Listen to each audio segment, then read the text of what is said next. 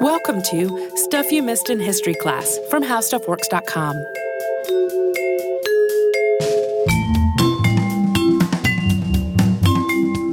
Hello and welcome to the podcast. I'm Tracy V. Wilson. And I'm Holly Fry. If you have been watching the fourth season of the TV show Outlander, one of the things that keeps coming up is that there are some rebellious people in colonial North Carolina who are called the regulators and that they're mad about something about unfair taxes and corruption. The show doesn't really make it all that clear. This season of Outlander was roughly based on the novel Drums of Autumn, which, to be clear, I haven't read. I also haven't read the next novel after that one, which is called The Fiery Cross. And this episode is being recorded before the last episode of this season of the TV show, but it's going to come out after. So I don't have any idea what's happening in the season finale. But it seemed like with all of this, uh, it, it, would be a good time to do an episode on the Regulator War, also known as the War of the Regulation, also known as the Regulator Movement, which is something that people started asking us to do all the way back during the last time we did an Outlander themed episode, and that was in 2016 with our installment on the Jacobite Rising of 1745.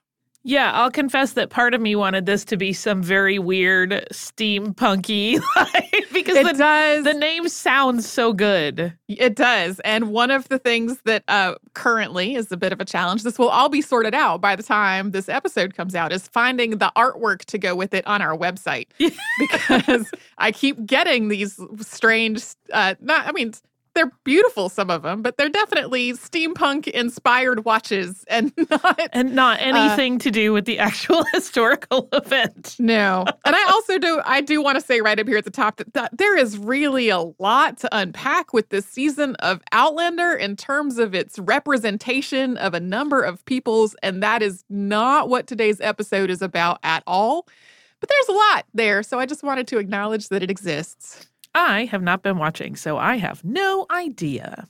But to make sense of this whole series of events we're talking about, we first need to get into some North Carolina geography. North Carolina is divided into three geographical regions. From west to east, they are the mountains, the Piedmont, and the coastal plain. Sometimes the coastal plain is even further divided into the inner coastal plain and the tidewater naturally, when Europeans started colonizing this part of North America, they started out along the coastal plain, and it's not just because that's where they landed. Aside from the swampy bits, the coastal plain soil is really soft and flat and rich. It's not particularly rocky. This part of the continent has navigable rivers that are really good for carrying things back and forth to the ocean. And overall, this was a lot of what would become North Carolina's best farmland. And it was a place where wealthy planters started establishing big plantations with enslaved workforces. The coastal plain is separated from the adjacent Piedmont by a geological boundary known as the fall line. This is basically a dividing line between the harder, rockier, more clay like Piedmont and the softer, sandier coastal plain.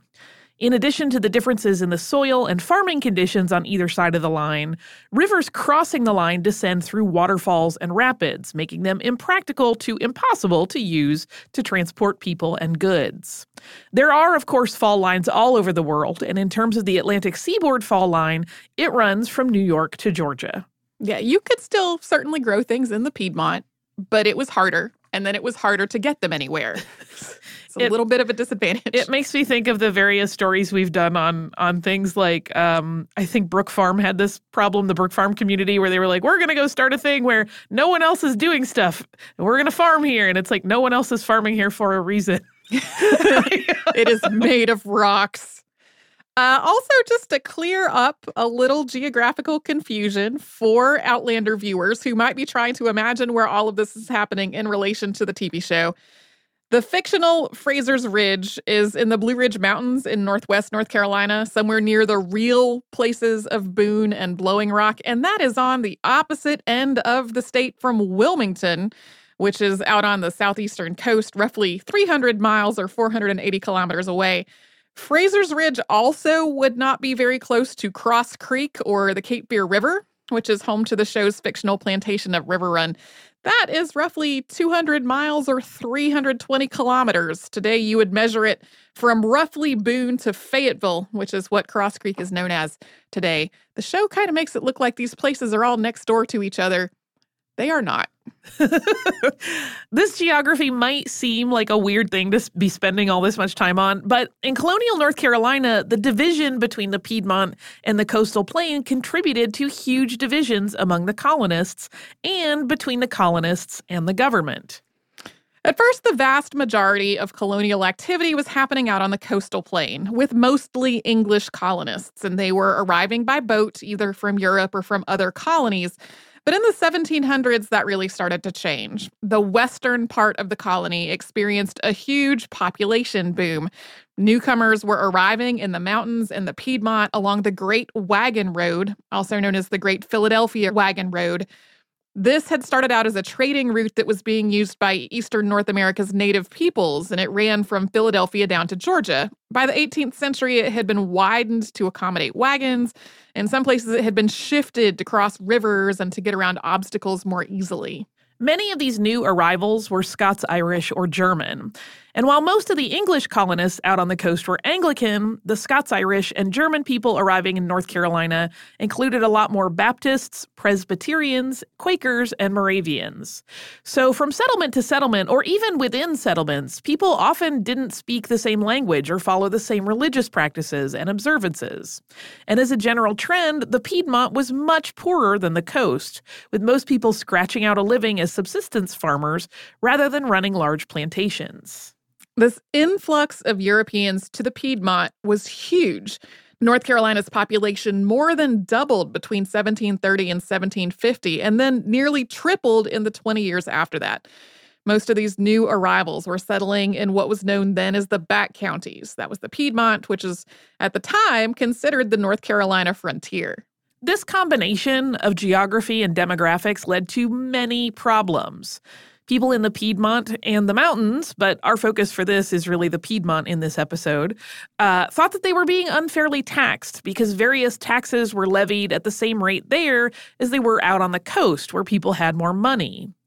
Settlers in the Piedmont were also represented in the assembly, but those assembly seats had not been reapportioned in light of the population boom. So the Piedmont settlers also felt that they weren't really being fairly represented in the assembly either. A lot of local, political, and court offices were being filled by appointment, either by the monarch or by the governor or by the assembly. A lot of these appointees were wealthy and powerful people from the coast or friends of theirs. So, together with the tax issues, this really led to a perception that the Piedmont did not matter to the assembly or to the governor, except when it came to being taxed. And even when there was some local control over who was in charge, the government and courts were very cliquish. Technically, most officials were appointed by the governor, but in many cases, the governor made these appointments based on the recommendations of the court itself. So, those officers would recommend themselves and their friends, ultimately creating a courthouse ring where the same powerful people were always in control of local politics and the legal system. The existence of these courthouse rings wasn't necessarily the biggest problem in people's minds. A bigger issue in the Piedmont was that those legal and political positions went from being held by farmers and planters to being held by lawyers and merchants. So it seemed like all the political power had increasingly moved toward these wealthy outsiders, a lot of them either from the coast or connected to people from the coast, and all of them in cahoots to stay in power. And it also seemed like they were in cahoots to take advantage of people. There were laws meant to keep officials from abusing their positions, but they were not consistently enforced. And people had to handle a lot of matters through the court, everything from filing deeds to trying to collect debts. The widespread perception was that everyone, from lawyers to clerks, was making things take longer and running up fees just to line their own pockets. For example, if you were trying to file something with the Register of Deeds, he might tax you three times, once for each of the forms necessary to finish the transaction, rather than just once for the whole transaction you were trying to do. As another example of all this, people did not trust the sheriffs at all. One of the sheriff's duties was to collect the taxes. And here's how people thought this process generally went down. it's clear that sometimes the process did go down this way. Not clear whether it happened every time, but this was how, when somebody said the sheriff's coming to collect the tax, people just sort of thought, okay, this is how this is going to happen. The sheriff would show up and demand the tax, but the taxpayer would not have the cash on hand to actually pay it because people didn't have a lot of need to carry cash, and there was also a serious shortage of actual physical currency to pay things with. But most communities did have somebody who would keep cash and basically acted like a banker. So the taxpayer would ask to go see that person to get some money, and the sheriff would refuse and seize some of their property instead. I love that people just presume this is how the process works. Like there's a horrible flowchart that ends with property seized. Um, people, though, did not want to pay their taxes in property arbitrarily seized by the sheriff. If it had to be paid, they wanted to pay it with something of known value, like money. So then taxpayers would try to negotiate, asking if they could get their property back if they went and got some money and then caught up to the sheriff down the road. And the sheriff might even agree to this, but then disappear. Later on, the taxpayer might hear that his property had been sold off for much less than it was worth, so he would still owe money. And it was not just the taxpayers who thought that they were being ripped off by crooked sheriffs and all this. In 1767, North Carolina Governor William Tryon said that he thought the sheriffs had embezzled half of the money that they had been charged with collecting. Another thing the Piedmont settlers were unhappy with Governor Tryon. And we're going to get to that after we first pause for a little sponsor break.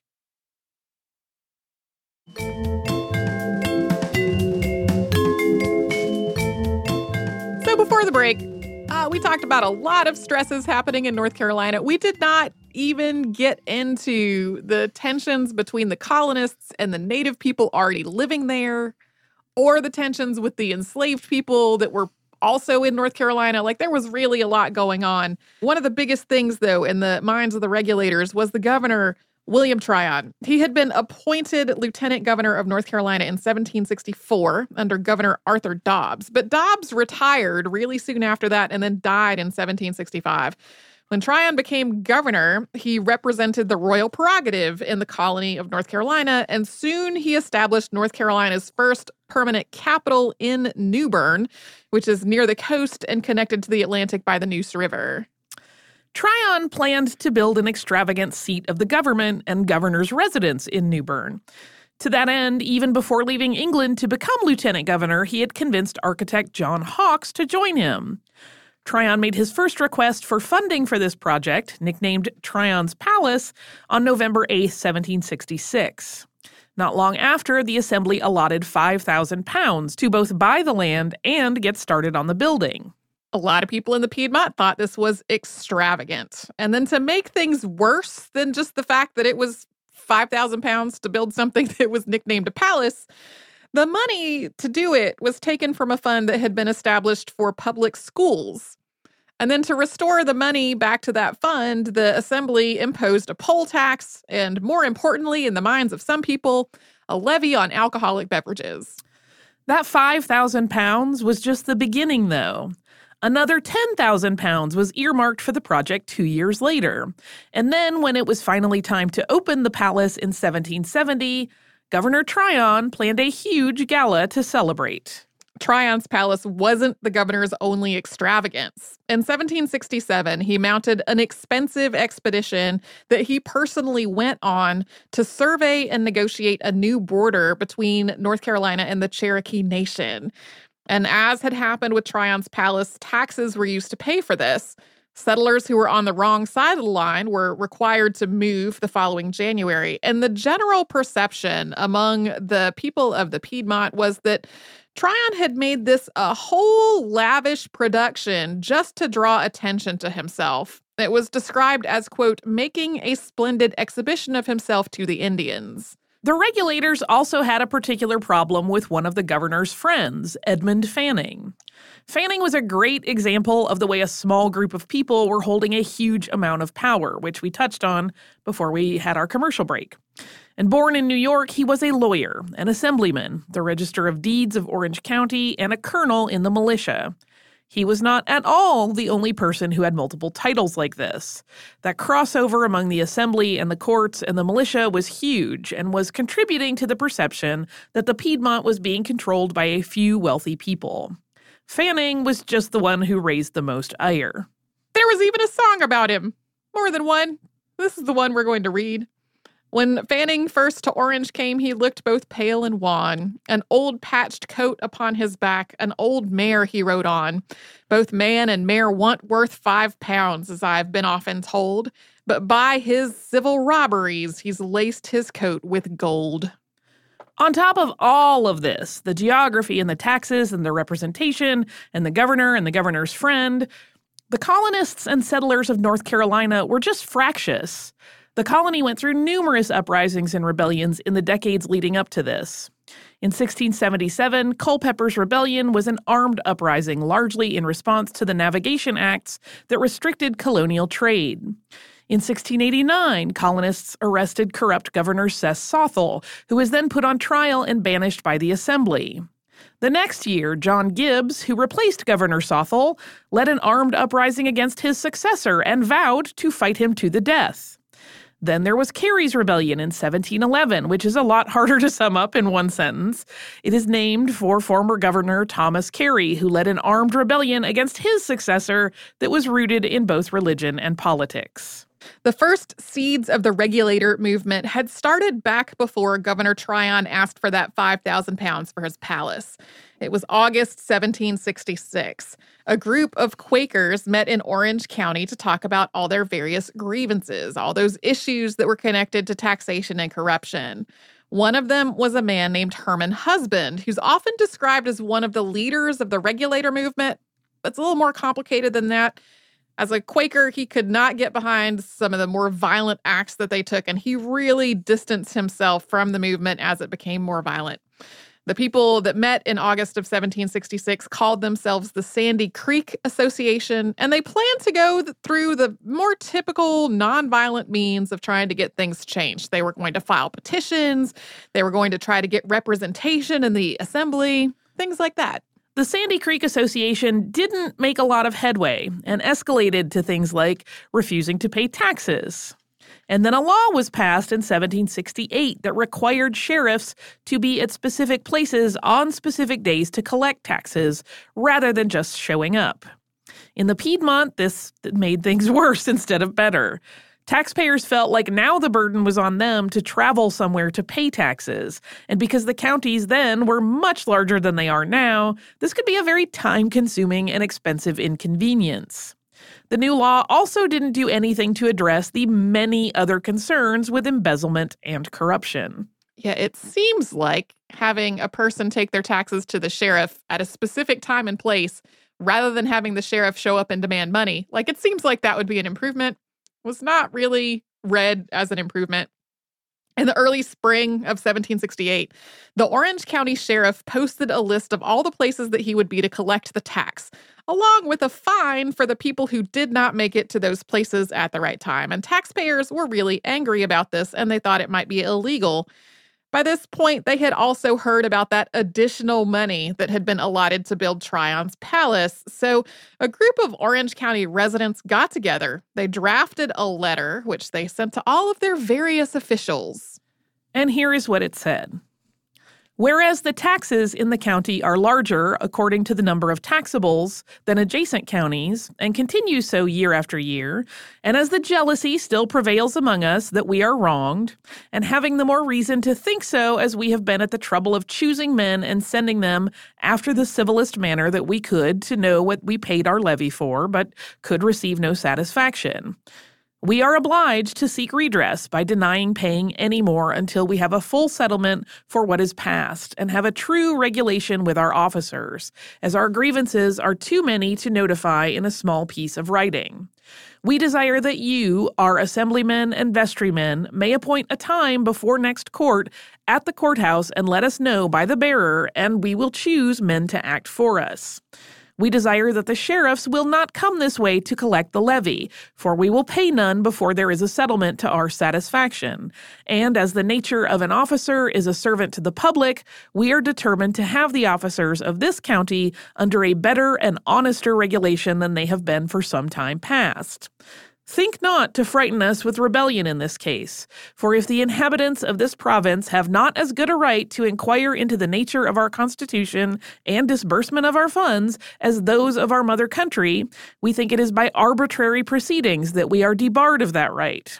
Therefore, to be plain with you, it is our intent to have a full settlement of yon in every particular point that is matter of doubt with us. So fail not to send an answer by the bearer. They're basically refusing to pay any taxes until these things are settled. Some cooler headed people decided that the language in this initial letter was much too aggressive. So they arranged to have a second meeting. And at that second meeting, they adopted this set of articles that I find to just be delightfully conciliatory. Here is what it says we, the subscribers, do voluntarily agree to form ourselves into an association to assemble ourselves for conference for regulating public grievances and abuses of power in the following particulars, with others of a like nature that may occur. One, we will pay no more taxes until we are satisfied that they are agreeable to law and applied to the purposes therein mentioned, unless we cannot help it or are forced. Two, we will pay no officer any more fees than the law allows unless we are obliged to do it, and then to show our dislike and bear open testimony against it. Three, we will attend all our meetings of conferences as often as we conveniently can, etc. Four, we will contribute to collections for defraying necessary expenses attending the work according to our abilities. Five, in case of the difference in judgment, we will submit to the judgment of the majority of our body. So, this is a lot more like we're not going to pay our taxes unless we have to, but then we will complain about it. Both of these documents talked about regulating, but the term regulators, as these men came to be known, was likely picked up from a similar movement in South Carolina that started the year before. Although that particular movement was more about combating lawlessness than tax reform and government corruption. Even though the regulators had tried to walk back that first, more aggressive statement, it was really too late. That statement had already been sent to Orange County's officers who were affronted. But soon things really started to escalate, and we will get to that after another quick sponsor break.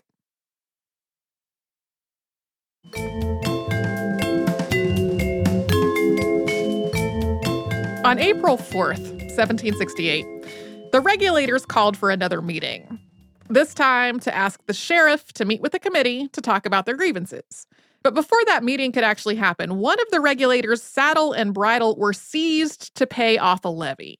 A group of regulators went to try to get them back. That led to weapons being drawn, but apparently no physical violence. Authorities tried to deploy a militia to re seize the reclaimed saddle and bridle, but not enough people reported for duty to go and do this, presumably because they were sympathetic to the regulators and didn't want to go take up arms against them. Edmund Fanning, having read only that first angrier document, wrote to the governor saying that these regulators were going to burn down the Orange County seat of Hillsborough. At first, the governor was at least somewhat conciliatory, and on April 30th, the regulators selected 13 delegates to attend a meeting to discuss their grievances. But before that meeting could happen, Fanning had Herman Husband and a regulator named William Butler arrested and jailed, and this just inflamed tensions even further.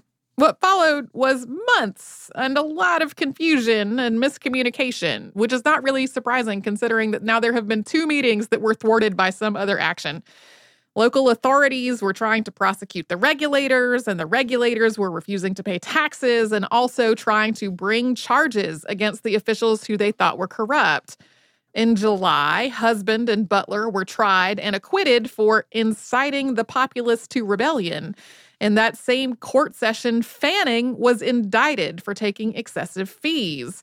Tryon also traveled to Hillsborough himself during all this, hoping that his presence would calm things down. And one of the things he had to do was to dispel rumors that he was recruiting a Native American fighting force to go after the regulators. By August, a new sheriff had been appointed in Orange County, and he came bearing a letter from the governor condemning the regulators and calling their actions illegal. The next month, 3,700 regulators, all of them farmers, sent a proposal to the governor, quote, desiring to know the terms on which their submission would be accepted.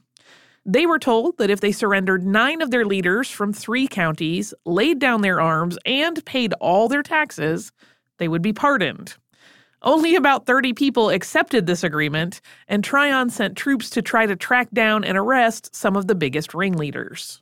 After all of this, several people were put on trial for their involvement with the regulators, and those who were convicted paid fines and spent some time in prison. But later on, the governor pardoned everybody who had been found guilty. That summer, he also dissolved the assembly and called for a new election with new representatives, at which point, several men who had sympathies to the regulators or had been really involved in the movement were elected to the assembly. The regulators had little success bringing corrupt officials to trial, though. Edmund Fanning and another official named Francis Nash were both charged with taking illegal fees. Nash was ultimately acquitted, while Fanning was convicted, but fined only one penny for each of the five offenses and resigned his post as Register of Deeds. That Register of Deeds example we gave earlier in the show, where he was collecting multiple fees on one transaction, was essentially what he was convicted of doing. Convicted, but not really punished in a very meaningful way. One penny. yeah, his his argument was um was misconstruction of the law, basically that he had he had misunderstood that this was not allowed. and for punishment, he can join the Columbia Records Club. that one penny thing is a little too much. In November of 1769, regulators from multiple counties brought petitions before the assembly in New Bern. A petition from Anson County called for changes to voting rights and taxation, for paper money to be issued and loaned on land, for the ability to sue for small debts without involving a lawyer. That was important to that whole idea that the courts were running up fees. If you could just handle small debts without getting a lawyer involved, there would be less of that purportedly. Also, some changes to how court officials were paid, in particular, paying them salaries rather than having them paid out of the fees. This petition also called for all of the religious denominations to have the rights to conduct legal marriages. For a long time, only Anglican clergy had been able to legally perform marriages in North Carolina. And once Presbyterians were also allowed to do it, part of their fees were still going to the Anglican Church. The Anson County regulators also called for Benjamin Franklin or some other patriot to act as the colony's representative in London. Regulators from Orange and Rowan counties submitted a very similar petition asking for a lot of the same reforms, along with calling for the Assembly's yea and nay votes to be recorded. In response, the Assembly introduced a number of bills meant to do several of these very things, although the lower house did also pass a resolution that anyone who didn't pay taxes was an enemy of the country. But on November 6, 1769, Governor Tryon got back to the Assembly after having been ill. He saw these bills that had been introduced. He dissolved the Assembly again and called for another new election. Once again, though, several pro regulator people were either elected or reelected. This included Herman Husband and John Pryor. But back in the Piedmont, many of the regulators were incredibly frustrated by this point.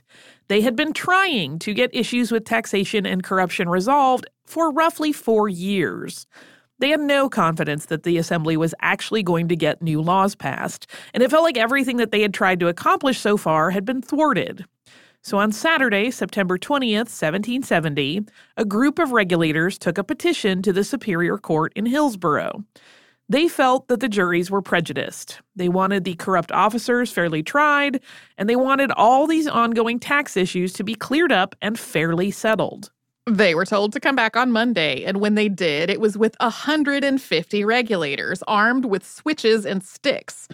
They took over the courtroom and disrupted the court proceedings, and then they surrounded the courthouse, whipping a lawyer and the assistant district attorney when they tried to enter the building. Then they whipped Edmund Fanning until he finally convinced them to let him go home if he promised to come back in the morning. He did return in the morning, and the regulators ran him out of town and then tore down his house. But the judge did not return to the courthouse, having fled in the middle of the night. So the regulators broke into the courtroom and started trying cases on the docket themselves. In the words of John Spencer Bassett, who wrote a history of all of this in 1895, quote, Whatever we may think of the justness of the cause of the regulators, we must readily agree that their conduct on this occasion was illegal. After these incidents in Hillsborough, Governor Tryon became understandably alarmed. He asked whether the regulators' actions constituted treason and was told that no, they did not. Even so, he started considering whether he could raise a militia to fight them. Then on November 12th, Judge Richard Henderson's barn was burned down, presumably by regulators. Governor Tryon convened the assembly to determine a course of action. The assembly expelled Herman Husband from his seat in the assembly, and he was then put in jail, even though he claimed he had no involvement with the regulators at this point and disavowed all their actions. Regulators in the Piedmont started planning a march to New Bern. Soon, Johnston's Riot Act was introduced to the Assembly, and it passed on January 15, 1771. It was an act for preventing tumultuous and riotous assemblies, and for the more speedy and effectually punishing the rioters, and for restoring and preserving the public peace of this province. It made rioting a felony punishable by death, and it authorized the governor to raise a militia to deal with it. At the same time, the Assembly also passed several other bills relating to things like sheriff's appointments and attorney fees and faster collections of small debts and salaries for the Chief Justice. They also divided several of the counties into smaller, more manageable ones. All of these reforms related to the things that the regulators had been advocating for for so long. But rather than waiting to see whether they resolved the situation, Governor Tryon took advantage of the Johnston's Riot Act and raised a militia. The regulators were outraged at this. The existence of the Johnston Riot Act had inflamed tensions even further, and the idea that the governor was actually raising a militia to come after them raised numerous questions about civil liberties and whether the governor was just going to resort to violence anytime someone disagreed with him. This militia left New Bern in April of 1771 and arrived in Hillsborough on May 9th to find that it was vastly outnumbered by the regulators. The militia was also short on ammunition after a powder raid that had been undertaken by nine young men dressed as Native Americans. They were later nicknamed the Black Boys of Cabarrus. Reinforcements arrived on May 11th, which gave the militia a force of about 1,000 men. They were still outnumbered by the regulators two to one, but the militia were much better trained and also better armed. On May 16th, the regulators were told to disarm themselves near Alamance Creek. But before the deadline given to do so, the governor's militia opened fire. This came to be known as the Battle of Alamance, and it lasted a couple of hours before the regulators ran out of ammunition. Nine were killed on each side, although many more regulators were wounded than militiamen. This effectively ended the regulator movement, although Tryon's militia continued moving through the Piedmont, rounding people up for some time afterward. One regulator named James Few was executed on the spot at the Battle of Alamance to set an example. Twelve more people were arrested and put on trial. The six who were convicted were executed for treason on June 19, 1771.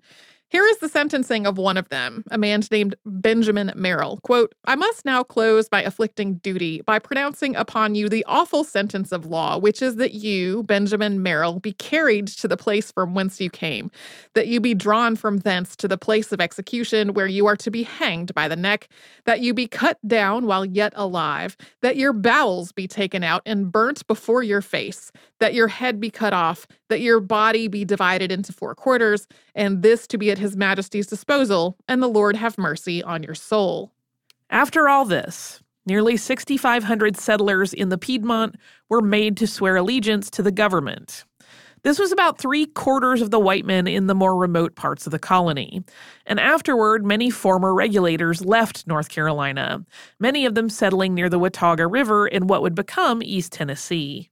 Tryon got back to New Bern in June of 1771, but then he left the colony not long after that to become governor of New York. Fanning went with him to be his personal secretary. Both Tryon and Fanning were on the Loyalist side in the Revolutionary War. Tryon died in London in 1788, and Fanning died in 1818. Herman Husband fled to Pennsylvania, where he was part of the Whiskey Rebellion, for which he was convicted and condemned to death, but then later freed. He died in 1795. As for Tryon's palace, his successor, Josiah Martin, furnished it really extravagantly, but then he fled the capital in May of 1776 out of fear of the Revolutionary War. The state government took control of the building in 1777, although it was again abandoned as the war went on. The building was also damaged when large amounts of lead that had been used in its construction were torn out of it and made into musket balls. The state capital was moved to Raleigh in 1792, at which point Tryon's palace had been damaged by vandals and squatters. It burned down on February 27, 1798. It was restored and rebuilt in the 1950s and is now just known as Tryon Palace without the S. Some historians argue that the regulator movement was a precursor to the Revolutionary War, especially given how much of the dispute was between ordinary farmers and the royal governor, and how many of the same or similar grievances were shared between the regulators and the patriots. In addition to taxation and representation and other issues that we discussed, Tryon supported the British government when it came to the Stamp Act of 1765 and had refused to allow a delegation from North Carolina to attend the Stamp Act Congress that October. And this whole incident does seem to have inspired some of the patriots in Pennsylvania and Massachusetts, but it does not appear that most of the regulators became involved in the revolution themselves. None of this is anything that I would have gleaned from watching Outlander, because as we all know, Outlander is not really a source of historical accuracy. Uh, that is, that is not its mission. Uh, do, No. you, do you have listener mail for us? I sure do. This is from John. John says, I just finished your two part episode on Sojourner Truth and really enjoyed it. I teach high school history and have used some of your podcast episodes in the past for source material as well as some lessons for my students. Thank you for always citing your sources. That is a lesson we try to get across to our students, and it is nice that you reinforce that. This past summer, I took a course on American protest, and we were looking at some photographs that were sold during the abolitionist movement, including some of Sojourner Truth. One of the photos that Truth posed for was her holding some yarn with a string of yarn on her lap, an outline of the United States. You can infer that the nation is becoming untangled over this issue of slavery. I included a link to the photo and an online source. I thought you would enjoy that fact. I also included a link to an article on knitting and social activism for you, hoping you would enjoy it. Thank you both for your enthusiasm and passion for history. Sincerely, John. Thanks so much, John, for this uh, for this email. That photo is really interesting because it's not possible for us to really know whether the yarn was intentionally draped out that way um, because it does kind of resemble the United States. But also, people are primed to see patterns in things. Yeah. Uh, so, regardless of whether that was part of the initial intent of the photographer, it does make it a really striking image um, for that and other reasons. There are also a lot of very interesting uh, articles about those particular photos and how they were posed and how they were framed and sort of the more staged aspects to them and what they all mean. Uh, it is super interesting for folks who are interested in um, like the history of photography and the history of pictures as uh, like political meanings and even propaganda. It's all tied together. So thanks so much, John, for that note. If you would like to write to us about this or any other podcast, we are at historypodcast at howstuffworks.com. And then we're all over social media at Missed in History. That is where you will find our Facebook and our Pinterest and our Instagram and our Twitter, I think is the one that I left off. If you would like to come to our website, which is missedinhistory.com, you will find up at the top of the page where it says Paris trip exclamation point information about the trip we are taking to Paris later this year that you can go on. Uh, you can also find a searchable archive of every episode we have ever done, and you can find uh, all of the show notes for the episodes Holly and I have done. And you can find and subscribe to our show in Apple Podcast, the iHeartRadio app, and anywhere else you get podcasts. For more on this and thousands of other topics, visit howstuffworks.com.